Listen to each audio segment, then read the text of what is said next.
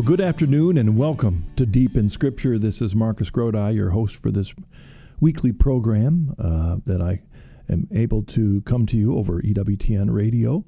It's a great privilege. It's something that I thoroughly enjoy for a number of reasons. One, because I love studying Scripture, studying the Word of God, hearing how God is trying to speak to us, challenge us, each of us in our lives. The beauty of the Bible is that the same verse can hit us all different ways because of the different situations that God has placed us in. And so we can study the same verse over and over again over many years and find that we've been touched by it in different ways. But again, as I've said for the last couple of years in this program, we've got to make sure that we study the Word within the context in which we've received it, and that is the church. And so if anything, that's one of the keys of this program. The other reason I love doing this program is because of the guests that I'm able to be with every week. And particularly this week, I'm excited to introduce you to someone that I just consider it a great privilege to have become his friend. It's someone that I never dreamed that I would ever become a friend to. It was someone that I had listened to all the time when I was young, someone that I am quite sure every one of you listening has heard at least once, if not 100 times in your life. You may not have expected that I would have this particular person join me on Deep in Scripture, but it's a pleasant surprise to say that not only is it good to have him on Deep in Scripture, but this is a great place for him to join me. Who am I talking about? I'm talking about Dion DiMucci. Dion DiMucci? Who's Dion DiMucci? You might wonder. Well, I'm telling you, you know him by Dion. Dion is one of the most recognizable rock and roll singers, songwriters. Dion hit the music scene in the late 50s with a string of top 10 hits by his group Dion and the Belmonts. Do you know who I'm talking about now? He was voted into the Rock and Roll Hall of Fame in 1989. He is best known for his chart-topping songs such as The Wanderer, I Wonder Why, A Teenager in Love, Where or When, and I do have to admit one of my favorites of Dion's songs is Abraham, Martin, and John. He though, is also a man with a compelling faith journey that's led him to re-embrace the Catholic faith of his youth. If you want more information about Dion and his music and his spiritual journey, you can visit his website at DionDiMucci.com. We spell that DionDiMucci.com. You can also go to our website, Deepinscripture.com, and get all this information. See a picture of Dion there holding his guitar. And you can actually be watching this program on the internet if you'd like to join that. First, before I get into discussion with Dion, I want to remind you that we'd love to have your phone calls. You can call us at 800-664-5110, or you can call us at 740-450-1175, or you can send me an email at marcus@deepinscripture.com. I got to meet Dion a number of years ago. I was speaking on a Catholic cruise. I've been invited to go along on the cruise to give some talks. And when we were on the cruise, it was, I hate to use the word coincidental, but it just so happens that Dion and his wife, Susan, were on that cruise, and we got connected. And one of the joys of my life was being able to sit and play the keyboard to accompany Dion as he sang Abraham, Martin, and John. It's just, Dion, if you're hearing me, I'm just saying it was a great privilege. I've been a musician all my life, but I pale in comparison to what Dion has been able to accomplish. And the beauty is that the Lord, through what he enabled Dion to accomplish by awakening again his spiritual reality, is then allowing Dion to use those avenues to spread his love for Jesus Christ and the church. So Dion's going to join us after the break. But for this program, we asked him which scriptures he'd like to talk about. And his two verses that he chose as, quote, the verses he never saw, the verses that helped him return to the church of his youth, are the top two verses I keep on my list of the verses that awakened me to the church. So he and I are at least on the same page there. I can't keep a chord, strum a chord to be able to play with him, but when it comes to Scripture, we're on the same page there. 1 Timothy 3:15, 2 Thessalonians 2:15. Let me read those, and we'll take a break, and then Dion will join us. So 1 Timothy 3:15. Let me read, in fact, let me back up just a little bit and start with verse 14, just so you get the context of this passage. 1 Timothy 3:14. Paul says, I hope to come to you soon, but I am writing these instructions to you so that, if I am delayed, you may know how one ought to behave in the household of God, which is the church of the living God, the pillar and bulwark of the truth. And then the second verse, which he chose, is 2 Thessalonians 2:15. So then, brethren, stand firm and hold to the traditions which you were taught by us, either by word of mouth or by letter. You're listening to Deep in Scripture. This is Marcus Grodi, your host, and you're hearing us on EWTN, your Global Catholic Radio Network.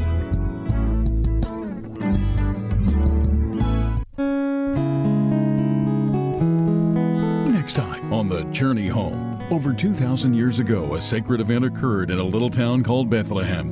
Join Marcus for a Christmas special when he welcomes lifelong Catholic Bishop Robert J. Baker to the show. That's on the next Journey Home, only on EWTN. The Journey Home is seen and heard around the world on EWTN. For dates and times in your area, log on to EWTN.com.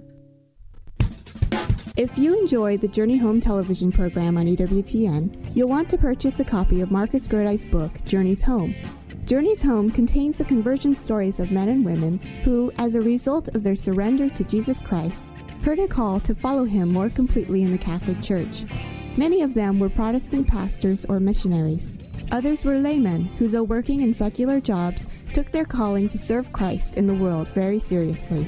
To order your copy of Marcus Grodi's book, Journeys Home, simply visit our website at www.chresources.com or call us toll-free at 1-800-664-5110.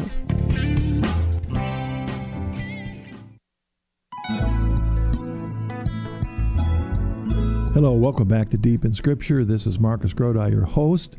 And I have the great privilege of being joined today by Dion DiMucci. Hello, Dion. Are you there? Hey, Marcus. Good to be with you. Oh, it's great to have you on the program. I remember the first time that you were on Journey Home. You've been on twice, and it's been a pleasure both times. I remember the first time that you had a chance to sing The Wanderer with my audience. Even though the audience wasn't mic'd, we got your side of the song. But a lot of fun. Those songs were written back in the Bronx about some, all the characters in the Bronx, and I had a lot to write about. Well, before we get into the Scriptures, I know a good portion of the audience, just hearing your voice, we recognize your voice, but they probably didn't realize your early Catholic upbringing. Talk just a little bit about your background, if you would, and then also what happened to it. Yeah, that's a good idea, kind of give you an idea of my beginnings there, because a lot of people ask me, how does an Italian kid from the Bronx, Catholic, get inducted into the Rock and Roll Hall of Fame and keep his faith and love the church, And it's funny because my parents were not religious. My grandparents were not religious. Well, I had a grandmother on my mother's side who was probably an evangelical Pentecostal, just she was at church every day. But she died early on in my life. But maybe her prayers kept me going. I grew up in the Bronx. It's just, it's an Italian neighborhood that I come out of, and the church, Mount Carmel Catholic Church, was in the hub of the neighborhood, so it kind of washed over me.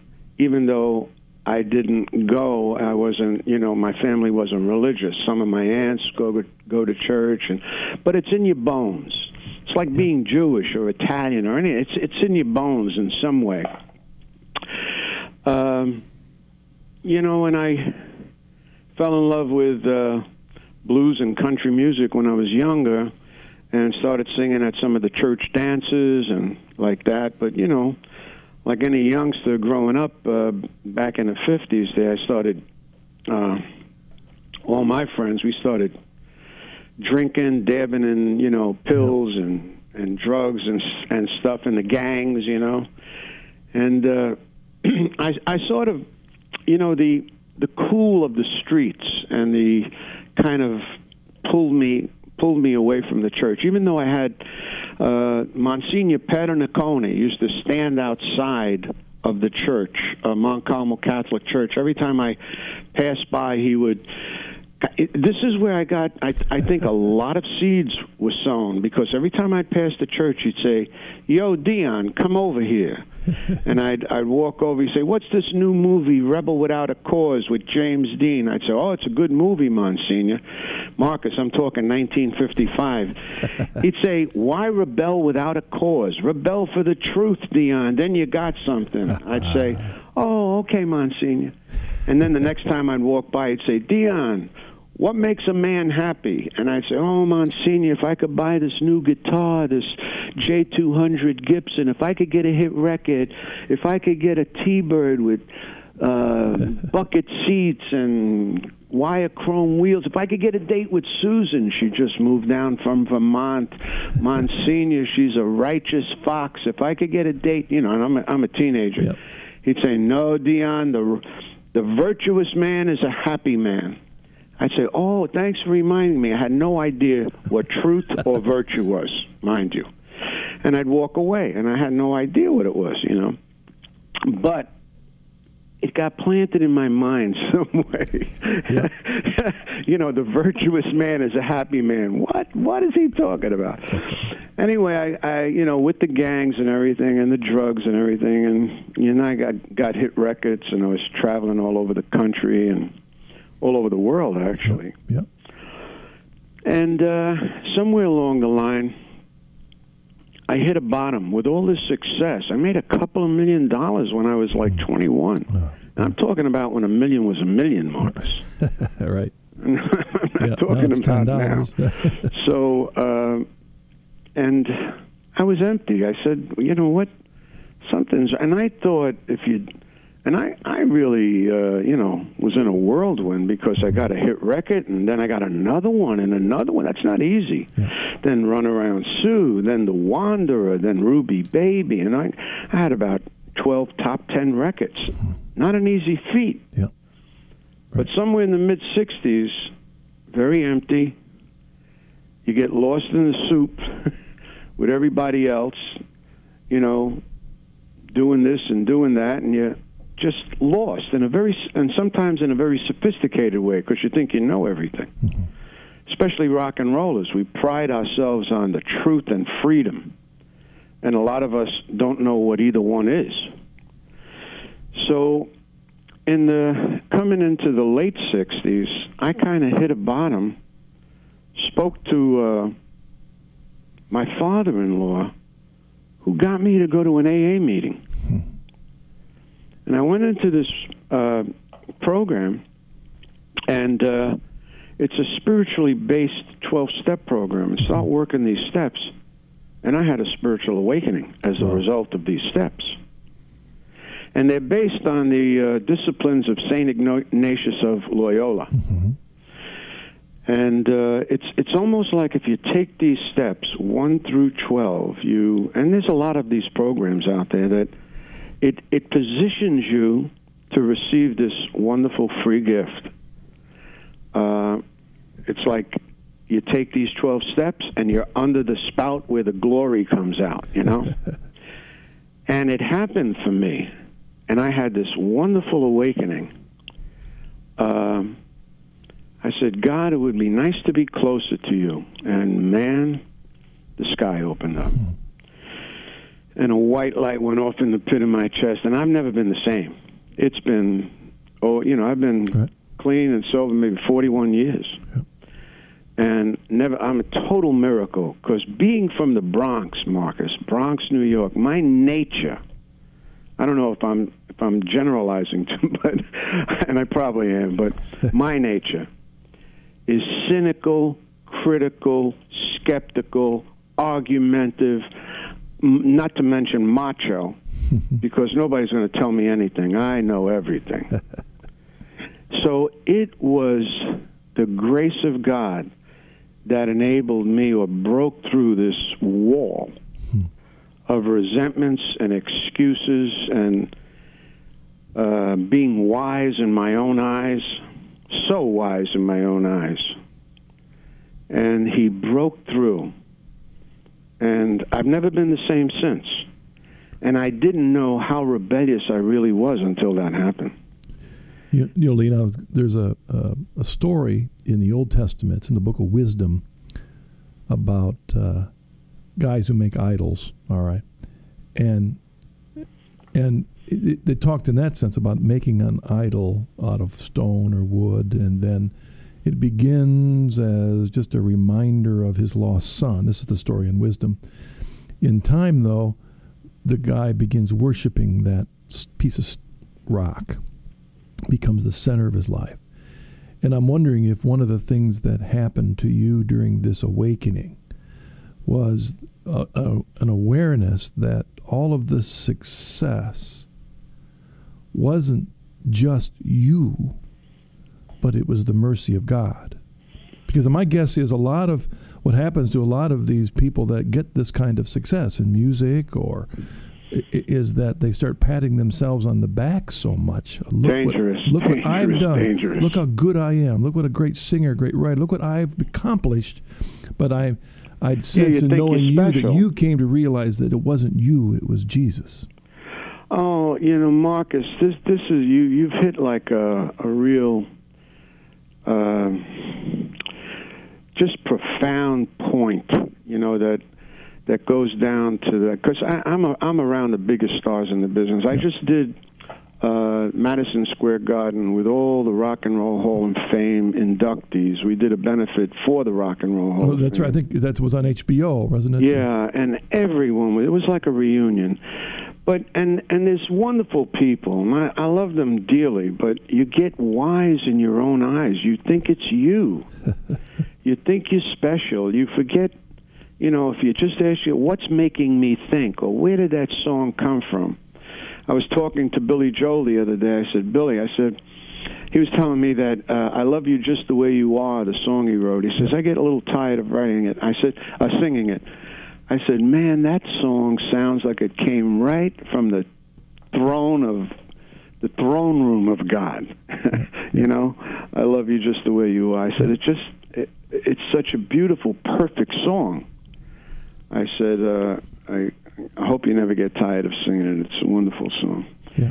But I think you're right, and this is the miracle that I say that I'm a miracle, because I think most people. Most guys I know, something happens to them. They get some excuses. Somebody does this or says that, and they buy the lie, and they keep it like it's truth in their head. And I tried to tell them, listen, the church is like a lighthouse. If the manager of the lighthouse is a scoundrel and cheating and lying and maybe even came on to your wife, you don't throw the lighthouse out.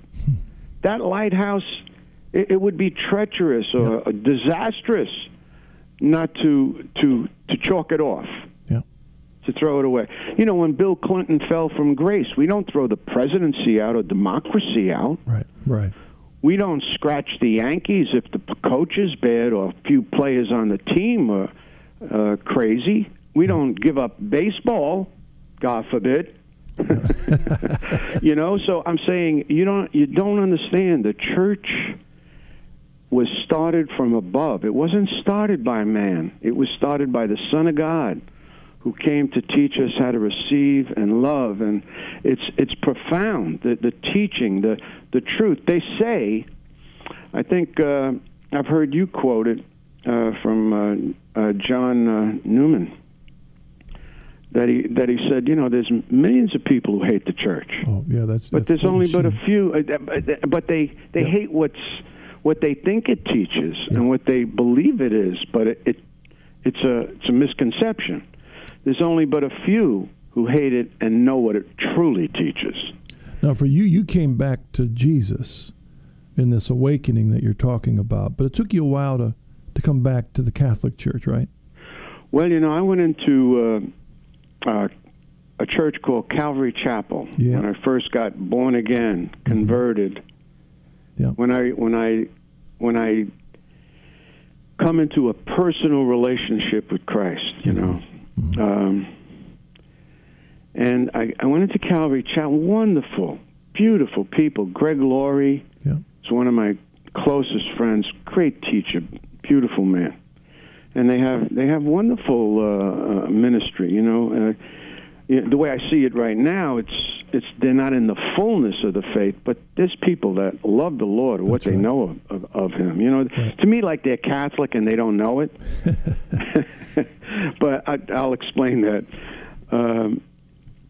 You know, and you go into a church like that, and they teach you that the Word of God is most important. It is the primary source and summit. It is infallible. It is inerrant. The Word of God. It's true, and this is what we follow. And it's wonderful. You go into this church, and you start underlying Scripture, and you start finding your way around. And I tell you, if I wasn't in Protestant church, denominations for 18 years, I wouldn't be the Catholic I am today. Mm-hmm. I know they would have brought you, again, the group you're talking about, a love for Jesus Christ, a love for Scripture, a recognition to share that with others, you know, evangelization. And before we go to break, I want to do one question with you, Dion. One of my favorite scriptures is Proverbs 3, 5, and 6. Trust in the Lord with all your heart. Lean not into your own understanding. In all your ways acknowledge Him, and He'll direct your paths. That third line, I'd like you to talk a bit about acknowledge Him in all your ways. I think that, again, from my coming to know you over the years, that one of the things that you discovered in your awakening is that the opportunities God has given you with your music, your fame, your access to people, is to see ways in which you can acknowledge Him in everything you do. Could you talk about that? Well, for instance, I love the blues. I love country music. It's the foundation of everything I do.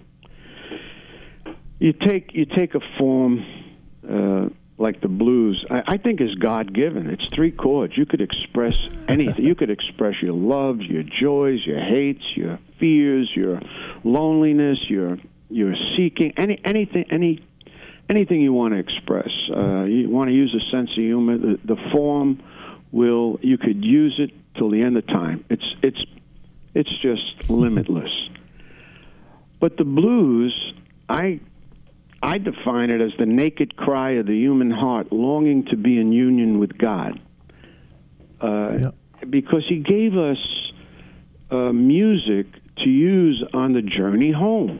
Mm-hmm. We're on this journey home, and if we internalize everything, we would just get all twisted up. But music gives you the ability to reach out and express yourself and get it out. It's healthy, you know. And in it, you know, I've come to see where I love to express what's beautiful, good, and true, you know.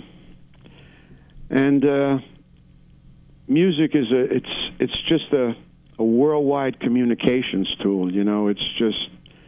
well, it's like Saint Augustine said, when you sing, you pray twice. I think so. I believe there's something unique about it, and with that beautiful gift is a responsibility to use it appropriately. And you know, guys out there that they're using the gift of music, but they're not proclaiming the Lord Jesus Christ, or they're not even. I mean, some of the songs you sing, may not mention God's name, but they're talking about love, or they're talking about sacrifice, they're talking about pain, they're talking about, but there are people out there using music to promote a whole bunch of other stuff. Well, music has no morality. It's just a form. It's like a car. Yeah. It's a great instrument, but it could be a 4,000-pound weapon if you use it incorrectly. Yeah. Yeah. You know, it's like drugs. You could yeah. You use them correctly in a hospital when somebody's undergoing an operation, but you could abuse them in ways where you just distort your mind, and you could ruin your life with or food or anything, you know. But you could sell anything with music: cars, hamburgers. That's right. It's just a form. So it's wonderful to have, you know, to be, I like to lift people up, try to take them to higher ground and touch their hearts, you know. We'll take a break. Dion, when we come back, let's look at those two verses you chose, and I'll ask you, why did you choose those verses, all right? Let's go first to the break, though, and we'll be with you in a moment. You're listening to Deep in Scripture. This is your host, Marcus Grodi. I'm joined today by Dion DiMucci, and you're hearing us on EWTN, your Global Catholic Radio Network. EWTN.com is online with program information, the latest news, Pope Benedict XVI, plus tools for living the faith like prayers, Catholic Q&A, and other resources. Log on today to EWTN.com.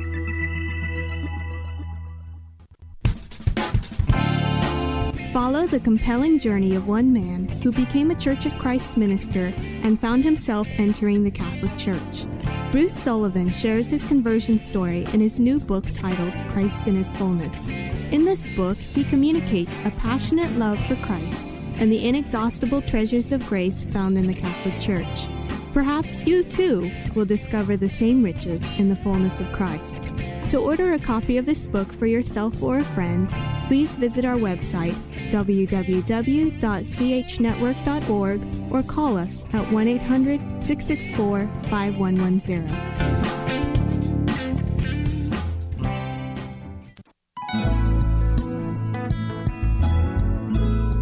Welcome back to Deep in Scripture. This is your host, Marcus Grodi. I'm joined today by Dion DiMucci. It's a great privilege to have you with us, Dion. Hey, I've got an email from Randy in Brownsville, Texas, and he says, Marcus, I have been a fan of Dion since junior high, a truly great artist. Makes it even sweeter to learn he is a devout Catholic Christian.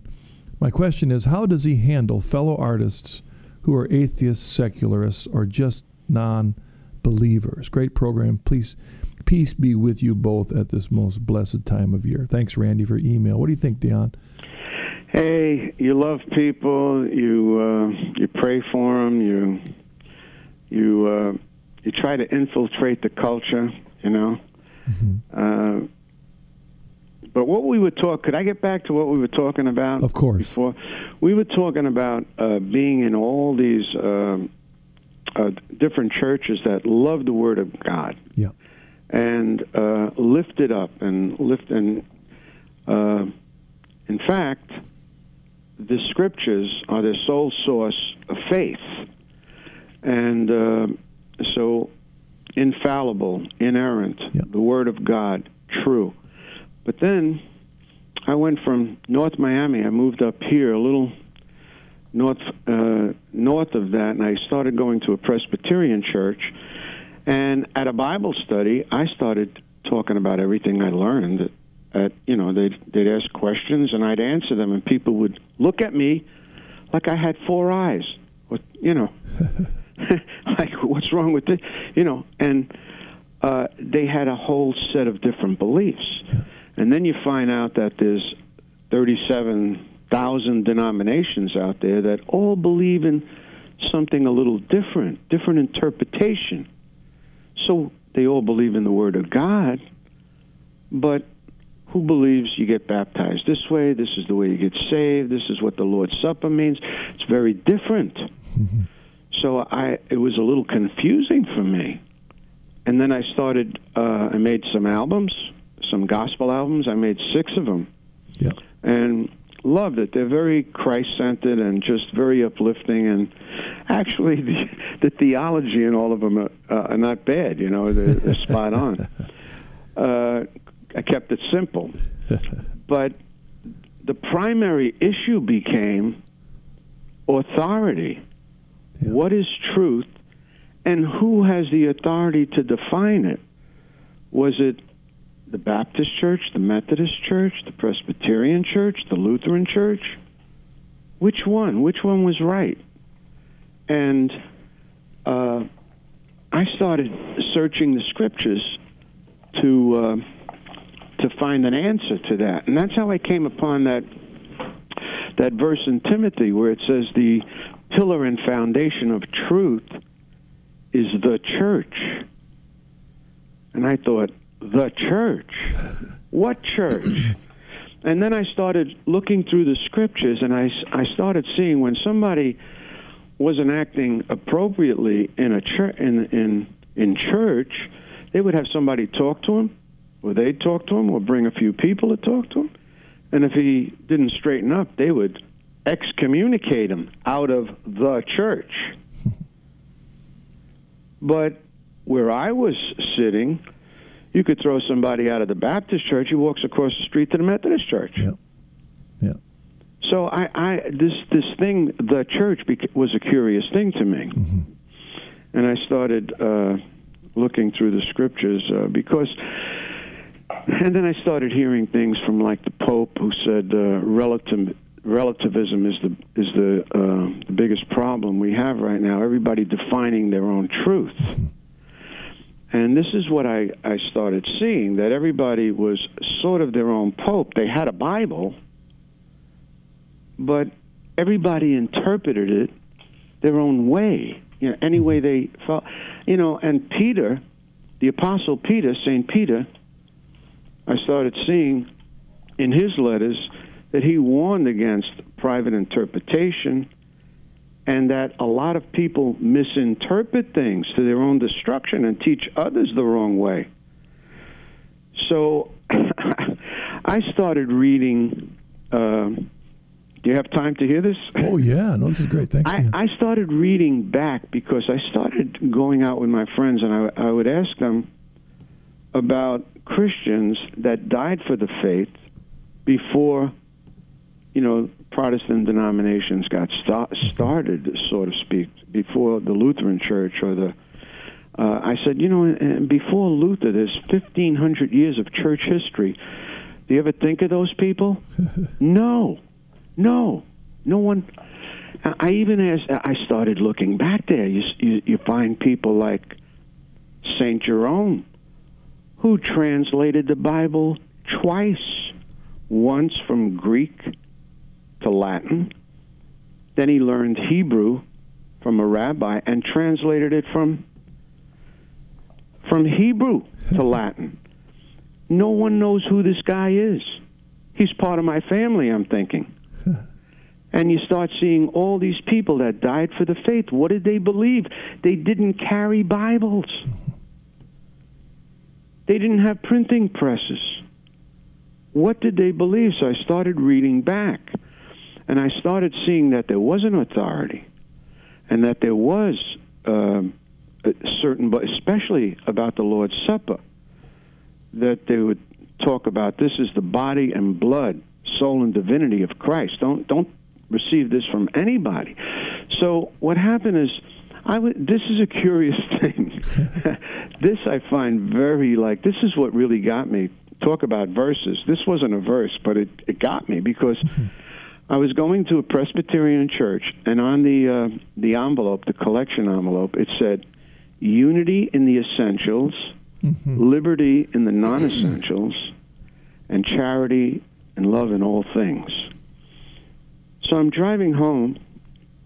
I'm looking at that or thinking about it, and I started thinking, well, the essentials, they must mean the virgin birth, the crucifixion, the resurrection, the ascension. You know, there's certain beliefs about our faith, you know, and and here I am defining the essentials.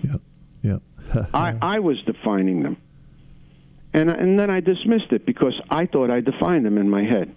Then being I was reading history, and I think Newman said, if you're steeped in history, you'll cease to become Protestant. Yep, yep.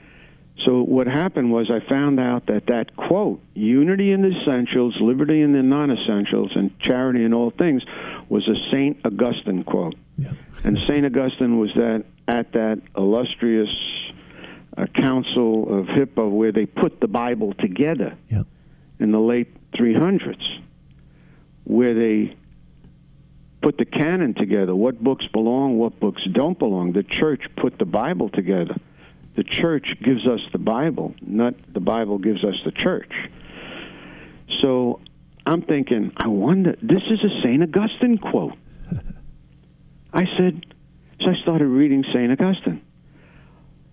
I found out that he defined the essentials, and they were authority and the Eucharist, the Lord's Supper. Yep. I said, my Lord. I said, I'm way off here. What? I didn't even have those two in the mix. Yep. So I start reading a little more, and it started amazing me that, you know, how far out I was. That, like I said, the primary issue became authority. What is truth, and who has the authority to define it? Then you come across that verse, the pillar and foundation of truth is the church. And I started looking at the Catholic Church, which I really didn't want to look at. Don't ask me why. I just had couldn't care. But I was watching. I don't know if you know this, but when did your program start, Journey Home? Journey Home started in September 1997. Well, I must have been watching it back then. That really solidified something for me. You had an Episcopal priest on named John Haas. Oh yes. And he was talking about that the buck stopped nowhere in his church. There was no one to resolve conflict and, just different opinions and mm-hmm. and all these things were raging in his church, and there was nobody there to settle and resolve disputes and controversies. And a Catholic, he was talking to a Dominican priest, and the priest asked him, well, who's the authority in your church? And he knew what he was getting at. And he said, you know, the faith and practice of the early undivided church is our authority. Yeah. And the priest said to him, no, who's the living authority in your church, the living voice of authority? And he said, there wasn't any. And that's why you can't resolve and settle disputes and controversies. There's no authority. It's all over the place. It's like giving everybody the Constitution and the Declaration of Independence, and you know everybody interpret it for yourself. We don't have a Supreme Court. You know, it's like nuts. So, and what happens is it seems that each individual believer had to acquire enough knowledge on his own in order to find the church that would lead him to salvation, instead of accepting the church that Christ started. So then you read a little more, and you start seeing where Christ gave the keys to Peter, where he started a church. You know, he started a church to bind and loose and just, you know, teach truth. You didn't have to agree with it, but it was there. And the way you see where he gives the keys to Peter, and the church forgives, they allow, they exclude, they bring people in, they release people, they legislate, they adjudicate, They do it. They have the right to do it because Christ grafted Peter into himself. And I started looking at that, And you start seeing that when Christ said at the end of the book of Matthew, he says, "All authority in heaven and on earth has been given to me. Therefore go and make disciples of all nations, baptizing them in the name of the Father, of the Son, and of the Holy Spirit, and teaching them to obey everything I have commanded you, and surely I am with you always to the very end of the age." Now he says teaching them. He doesn't say go out and hand out Bibles. Right. Teaching them everything I've commanded you. So that's how you get to those two verses in Thessalonians, yep, where it says, you could read them if you... Sure, sure. It's, "So then, brethren, stand firm and hold to the traditions which you were taught by us, either by word of mouth or by letter." Right? Yeah. And... I mean, it recognizes this the transmission of the truth was originally word of mouth, preached from pulpits and then passed on from apostles to disciples, and the writing down was a part of that tradition, but really wasn't the essential part of it. That came later. He also says in Timothy, "But as for you, continue in what you have learned," yep, and that's tradition, "and have firmly believed, knowing from whom you learned it, and how from childhood you have been acquainted with the sacred writings," and he's talking about the Old Testament. Right. Because this wasn't written yet, "which are able to instruct you for salvation through faith in Jesus Christ. All Scripture is inspired by God, profitable for teaching, for reproof, for correction, and for training in righteousness, that the man of God may be complete, equipped for every good work." So he doesn't say it's the sole source. He says it's profitable, mm-hmm, for teaching, for reproof, for correction. So, and the idea that Jesus prayed for us and said, "I'll be with you till the end of time," and the infallible guidance of the Holy Spirit will guide you to the end of the age. Now, either his prayer didn't work, and we all have to kind of reinvent the wheel. Yeah. Well, we take it on authority that he actually did start a church. It's intact, and it's working very well, if you accept it. And, see, the problem is, I don't know about you, Marcus. I'm on the ground here running into a lot of guys that, you know, have all kinds of excuses, like I said, resentments, and yep, all kinds of crazy ideas and misconceptions, and they go on and on and on, but yeah, nobody sees the church. Mm-hmm. They really can't. It looks totally different when you're inside at the center of it, looking out, instead of outside kicking and screaming and thinking you know something. It doesn't look the same at all. And so I see the beauty and the majesty and the wonder. Yeah. You know, the awe, and I love the church. And you had said earlier in the program, you talked about you don't throw out a baseball team just because the key player or the coach aren't the best, or right. And the church is made up of men and women, you and me, Dion. I mean, the church didn't get that much holier when you and I joined it, you know. I don't think so. So I mean, it's us, all the way to the top. We're all sinners in need of grace. Absolutely. And it's just an amazing, it works. And God knew. He knew what he was doing. Yeah. Once you see it, you say, wow, did he... He knew everything we needed. And when you see the sacraments, and Jesus is the sacrament of the Father, he embodies all those sacraments, the idea of forgiveness. And, you know, the one thing, you asked me a question, and I was thinking about it. In other words, how do you sustain, or the fellow from Texas, too, how do you navigate through the world and all its temptations and the people in it who are, you know, what guys think are important, and, you know, all the stuff out there that's visible, you know. Well, the thing that I find is like at the center of my faith. It's like if you hear the word of God, if you hear people that have faith and believe and are strong and they're positive and they're intelligent and they understand the faith. You always feel good in your mind after talking to them. They uplift you. For some reason, I used to even go to meetings, these 12-step spiritual-based meetings. Every time I left the meeting, I felt good. Mm-hmm.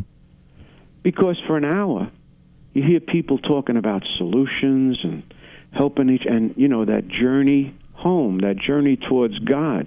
So you always feel good in your mind. You hear these beautiful things. And what happens is whatever you're thinking of, your emotions will feel. So your mind and your emotions, you feel good.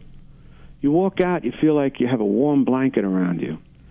But there's a thing called the will in the middle of the mind and the emotions. And in the you know, the mind thinks, the emotions feel, but the will chooses. Yeah. And mine was kind of broken or very weakened or, you just don't, you're not clear on a lot of decisions. But what happens being Catholic is the Eucharist strengthens the will. Yeah. Yeah. It really firms up your chooser. And in fact, let me just add that, just to add to that, Dion, that almost everything that the Church instructs us to do in the disciplines of the Church are specifically for what you're talking about. I mean, why is it that we give up something on Friday? It's to train the will. It's exactly what you're talking about. The sacraments give us the grace to empower the will to make the right choices, but we still have to use that. And so we sacrifice, we make choices, we set things aside. Fasting is a little way of every day training that will to make the right choices. Dion, let's take a break. We come back. I got another email, and I want to ask you to give some words of encouragement to people out there who are struggling in the midst of the world, how a Hall of Fame rocker can help them understand how to be faithful in the midst of a challenging world. We'll be back in a moment. You're listening to Deep in Scripture. This is your host, Marcus Grodi. I'm joined today by Dion DiMucci, and you're hearing us on EWTN, your Global Catholic Radio Network.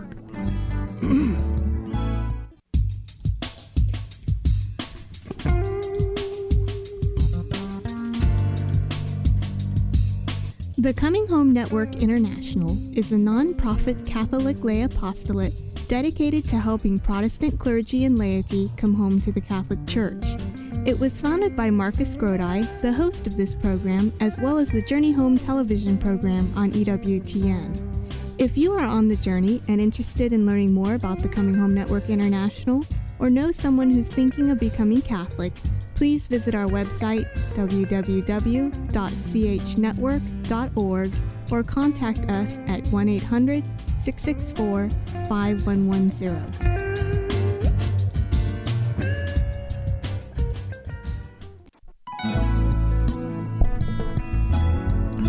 Welcome back to Deep in Scripture. This is Marcus Grodi, your host for this program, joined today by Dion DiMucci. Dion, while you were talking earlier about the problem of misreading Scripture, but you also mentioned that most of the verses in the Bible, when it uses the word Scripture, refer to the Old Testament. Reminded me that today, December 23rd, in the Office of Readings, which is part of Liturgy of the Hours, the reading is from a treatise by Saint Hippolytus, who died around 230 A.D. So in other words, he lived toward the end of the 2nd century. He was a leader in the Church before the canon of Scripture was defined, and he made this statement: we should believe them. He's talking about the Scriptures. He said, it is our duty to become acquainted with what Scripture proclaims and to investigate its teachings thoroughly We should believe them in the sense that the Father wills, thinking of the Son in the way the Father wills, and accepting teaching he wills to give us with regard to the Holy Spirit. Sacred Scripture is God's gift to us, and it should be understood in the way that he intends. We should not do violence to it by interpreting it according to our own preconceived ideas. Oh, boy. So there he is. He's also recognizing immediately, even in the second century, that people were running with Scripture, interpreting it the way they wanted. And, of course, that was a letter he was writing against one of the early heresies. So it's the same problem. Here we are 2,000 years later. The popes, John Paul II and Benedict, both said that relativism is the biggest problem today, everybody defining their own truth. I try to tell some of my friends, I say, listen, I accept the theory of relativity. Einstein come up with that. He... the evolution of physics, and I, because of the authority and people that respect, and I know 2 and 2 equals 4, I accept it. Yeah. I just on good authority, I accept some, great doctors and their inroads in medicine and, getting you well, keeping you healthy. I accept it on good authority. And the Son of God came to show us how to love, be loved, and how to live, and be free. And I accept it on the authority of the Church. I don't try to take the book, run down to the nearest strip center down here, and find some place to open up a church where I could preach and somebody could play the organ, and I'd probably come up with some good stuff, but I wouldn't be in the fullness of the teaching and truth, Hey, I got an email. We're running out of time. I want to make sure I get this in. This came actually from a daughter of our producer here at EWTN, Coming Home Network.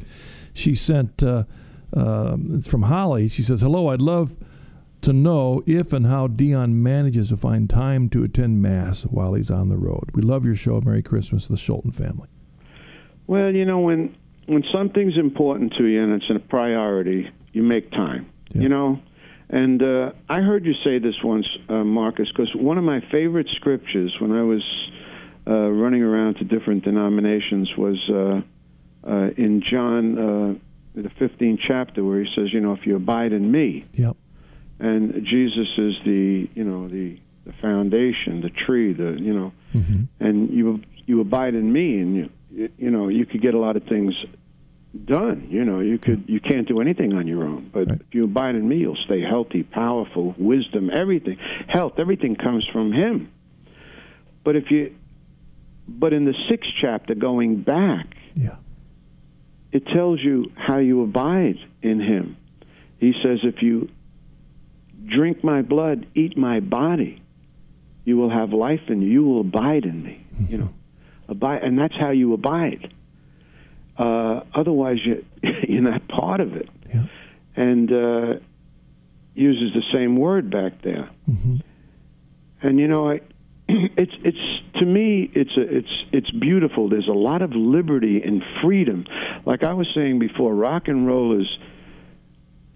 They pride themselves on being free and truthful. And a lot of them don't know what either one of those things are. Yeah. Freedom is the ability to choose the good, to choose God's will, not anything you want to do, because it'll kill you. And Jesus said, if you listen, he who listens to you listens to me. So I listen to the church. When I hear the church speak, I hear the voice of Christ echoing the Father's will and wisdom. And there's such freedom in that structure and that formality. There was a time I thought it would bind me up, but it doesn't. It frees you. Well, that was a gift that God gave you in his grace to open your heart to see that. Dion, We've run out of time. You can hear the music. And you know music better than anybody I know. So thanks, Dion, for joining us on Deep in Scripture.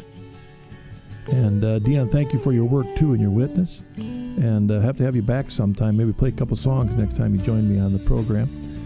Those of you listening deep in Scripture, thanks a lot, and have a Merry Christmas. God bless.